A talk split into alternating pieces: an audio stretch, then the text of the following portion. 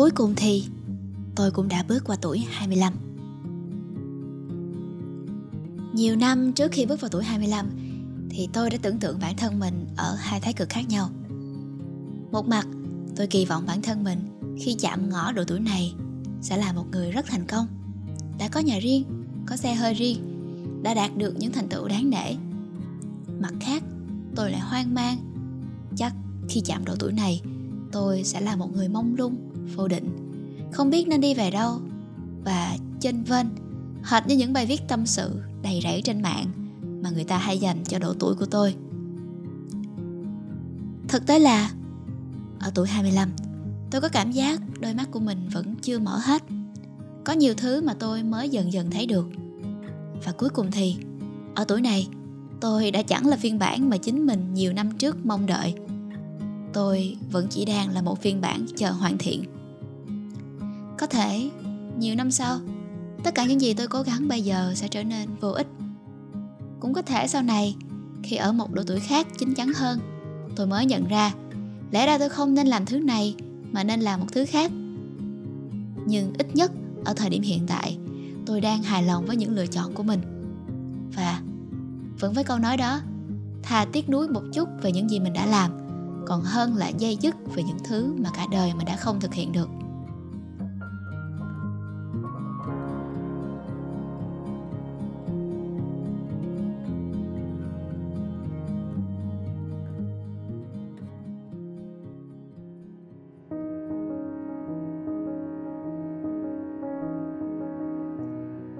Tôi vẫn chưa hết bàng hoàng khi nhận ra mình đã vào độ 25. Thú thật, vẫn còn nhiều thứ tôi chưa thấy, nhiều điều tôi chưa biết, nhiều nơi tôi chưa đặt chân đến. Lắm khi tôi thấy mình đang đi chậm hơn so với các bạn khác. Ở cùng lứa của tôi, có một vài người bạn trong lớp đã rất thành công trong cuộc sống. Một vài người cũng đã kết hôn, một vài người đã có nhà và mua xe hơi, một vài người đã mở công ty cho riêng mình còn tôi, vẫn là một đứa chẳng có gì trong tay. Chỉ có một vài ước mơ cỏn con mà vẫn chưa thành hiện thực. Nhưng tất cả chỉ dừng lại ở việc quan sát của tôi mà thôi.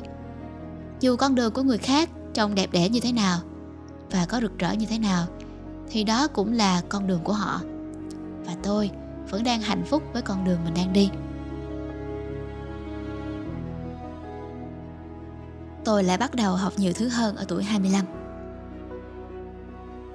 Trái ngược với những năm về trước, tôi vẫn luôn tự hỏi liệu ở độ tuổi này có quá trễ để bắt đầu hay không? Đến nay, tôi đã có câu trả lời cho mình. Đúng vậy, ở độ tuổi này là quá trễ để bắt đầu. Vì vậy, hãy bắt đầu ngay bây giờ đi, ngay khi còn có thể. Tôi không còn tìm những câu trả lời an ủi bâng quơ trên mạng kiểu như hmm, Bạn mới có 25 tuổi thôi, bạn còn trẻ mà, hãy cứ bắt đầu đi. Không, tôi biết tôi chẳng còn trẻ nữa. Và nếu tôi bắt đầu một thứ gì đó, tôi đang đi chậm hơn so với người khác. Nhưng đó là cái giá mà tôi chấp nhận sẽ đánh đổi cho sự trễ nải của mình.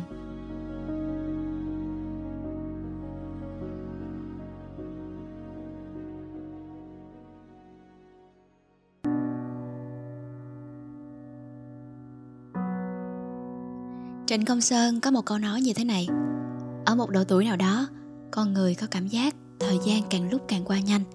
Chưa kịp thực hiện một ước mơ nhỏ đã thấy hết năm hết tháng. Đặc biệt là khi ta bước vào độ tuổi 25 thời gian càng lúc càng dễ trôi đi hơn. Nhà văn Nguyễn Ngọc Ngạn cũng từng nói đùa trên một cuốn Paris by Night rằng, khi người ta bắt đầu khen mình trẻ thì có nghĩa là mình đã già rồi. Bởi vì nếu mình trẻ thật thì người ta đâu cần phải khen. Ở tuổi này tôi cũng bắt đầu thấm thía những gì mẹ tôi từng nói. Cũng là những thứ tôi đã từng xem nhẹ. Mẹ hay nói, cái gì rồi cũng chỉ có một thời mà thôi. Tôi thường nhàm chán câu nói ấy, bởi vì đó là chuyện hiển nhiên rồi, ai cũng biết cả. Nhưng càng lúc, tôi càng thấy câu nói đơn giản ấy thực sự là cả một trải nghiệm. Đã từ lâu, ở nhà ngoại tôi có một truyền thống nho nhỏ. Mọi người sẽ tụ họp lại với nhau vào đúng mùng 2 Tết tôi còn nhớ không khí tết lúc ấy khi mình còn nhỏ lúc đó tôi bé xíu chỉ cao tầm thắt lưng của những người lớn trong nhà Mùng 2 là ngày đông người nhất trong năm. Có ông bà ngoại, có anh chị em của ông bà ngoại, rồi anh chị em của ông bà ngoại lại đi cùng với con cháu của họ, rồi cô, dì, cậu, mợ, rồi các đứa cháu nhỏ chạy khắp xung quanh nhà, rất vui. Năm nào cũng có một chú thợ chụp hình vào để chụp một bức ảnh đại gia đình. Ông bà thì ngồi ở giữa, những người nhỏ hơn thì vây xung quanh, rất là nhộn nhịp.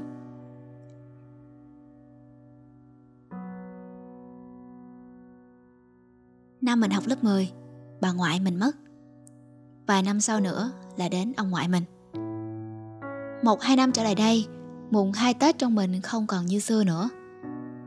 Không còn cái không khí nhộn nhịp, không còn ông bà. Vài người trong gia đình cũng đã định cư sang Mỹ. Có người vắng mặt chỉ vì mọi thứ đã không còn vui vẻ như xưa. Đó là lúc mình nhớ đến câu nói của mẹ. Cái gì rồi cũng chỉ có một thời mà thôi. Khi ông bà mất đi, điều đó đồng nghĩa là sợi dây ràng buộc giữa mẹ và các dì, các cậu cũng dần dần mất đi. Phạm vi gia đình cũng từ đó mà thu hẹp dần lại. Ở tuổi 25, ta cảm nhận rõ hơn trách nhiệm với gia đình. Đó là khi mà chúng ta đã quen với mái tóc bạc của cha mẹ. Hôm trước, mẹ tôi nhuộm tóc màu đen, có phần hơi đậm hơn so với thường lệ. Khi nhìn thấy, tôi đã phải ngỡ ngàng một lúc. Có lẽ tôi đã quen mắt khi nhìn thấy những sợi tóc bạc trên mái đầu của mẹ. Và việc mẹ có một mái tóc đen là một điều gì đó đã xa lạ của những năm về trước.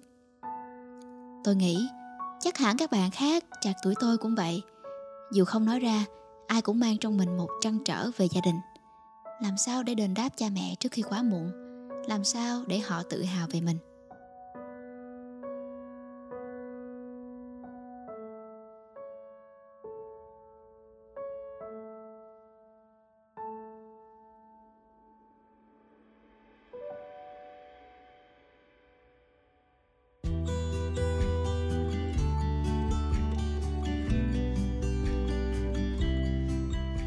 Một vài nguyện ước cho tuổi 25 Điều thứ nhất, tôi sẽ cố gắng làm tất cả mọi việc một cách tận tâm nhất có thể.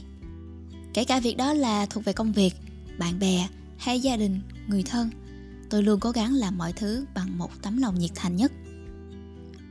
Điều thứ hai, đó là có trách nhiệm hơn với những quyết định của mình. Tôi sẽ không để người khác quyết định thay mình, rồi lại quay ra trách móc họ khi mọi việc không như ý. Điều thứ ba, ngưng nhìn về thành tựu của người khác, tập trung vào hành trình của bản thân mình. Bởi vì dù có muốn, thì chúng ta cũng không thể nào thoát khỏi hành trình của mình để nhập vai vào cuộc đời của ai đó được. Điều thứ tư, đón nhận những điều không như ý bằng một tâm thế thoải mái và sẵn sàng thay đổi linh hoạt. Cuộc đời mang đến những trắc trở và bất ngờ. Không biết cuộc đời của người khác thì sao, nhưng cuộc đời của tôi không bao giờ theo đúng như những gì tôi nghĩ cả, nhưng cũng không hẳn là theo hướng tiêu cực tôi không lên kế hoạch quá nhiều cho một khoảng thời gian dài. Tôi chỉ dám mường tượng. Thứ mà tôi làm duy nhất chỉ là lên kế hoạch cho một thời gian ngắn. Năm nay, tôi bắt đầu sử dụng planner. Thú thật thì đó giờ tôi không có một quyển sổ cụ thể để ghi những việc cần làm. Trước đó thì tôi bạ đầu ghi đó. Khi thì điện thoại, khi thì laptop, khi thì một mẫu giấy. Nhưng kể từ khi bắt đầu sử dụng planner, tôi mới thực sự hình dung được rõ ràng về một ngày cụ thể của mình sẽ ra sao. Và cuối năm, khi nhìn lại, tôi sẽ biết rằng trong năm nay tôi đã làm được những gì. Việc nghiêm túc sử dụng planner bắt tôi phải luôn trả lời cho một câu hỏi. Đó chính là câu hỏi, what's next? Rồi sao nữa? Rồi thì ngày mai làm gì? Rồi làm xong cái này thì làm tiếp cái gì? Tôi rất ghét những ngày không biết ngày hôm sau mình sẽ làm gì.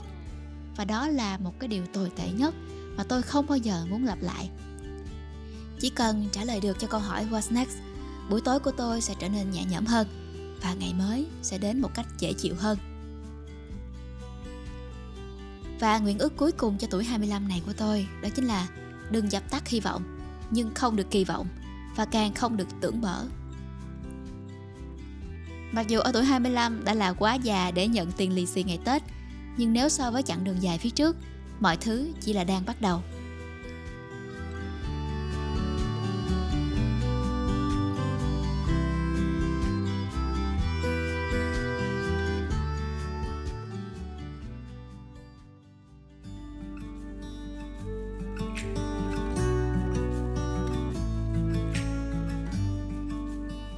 Tuổi 25, tôi không sống như ngày mai tôi sẽ chết. Chắc chắn ai cũng đã từng nghe qua câu nói Hãy sống như ngày mai bạn sẽ chết. Có lẽ câu nói này sẽ là một câu nói đầy động lực với ai đó. Nhưng đối với tôi, câu nói này không mấy ý nghĩa. Nếu như ngày mai tôi chết Tôi sẽ rút tất cả tiền có trong ngân hàng.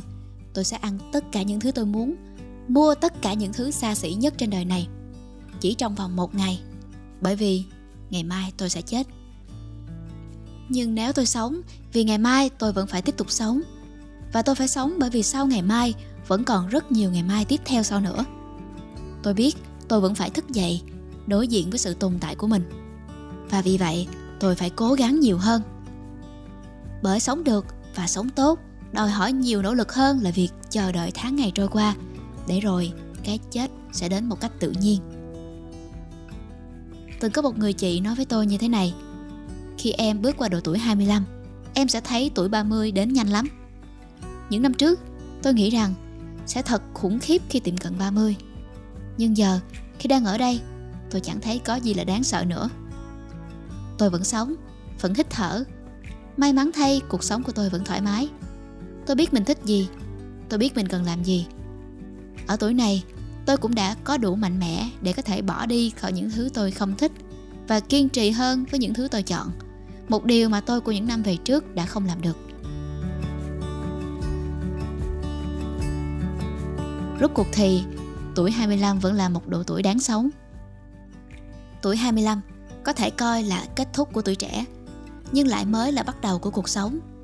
Ở phần đời trước, ta sống nhiều cho cha mẹ, cho trường lớp, cho bạn bè, thầy cô. Nhưng khi quyển sách cuộc đời đã lật qua trang 25, ta biết ta cần phải sống cho mình và sống hết mình cho mình. Cảm ơn bạn đã lắng nghe podcast đầu tiên của Ala Thích Viết trong năm 2022. Đây là một vài dòng tâm sự dành cho tuổi 25 của mình. Dạo gần đây vì lịch trình khá bận rộn nên Ala có phần hơi lãng quên podcast một chút. Cộng thêm việc mình muốn giữ chất lượng cho podcast một cách tốt nhất nên mình sẽ không chỉ làm podcast để lấy số lượng. Tuy nhiên, các bạn yên tâm là mình sẽ vẫn đều đặn post những bài viết nhỏ nhỏ trên Facebook và Instagram.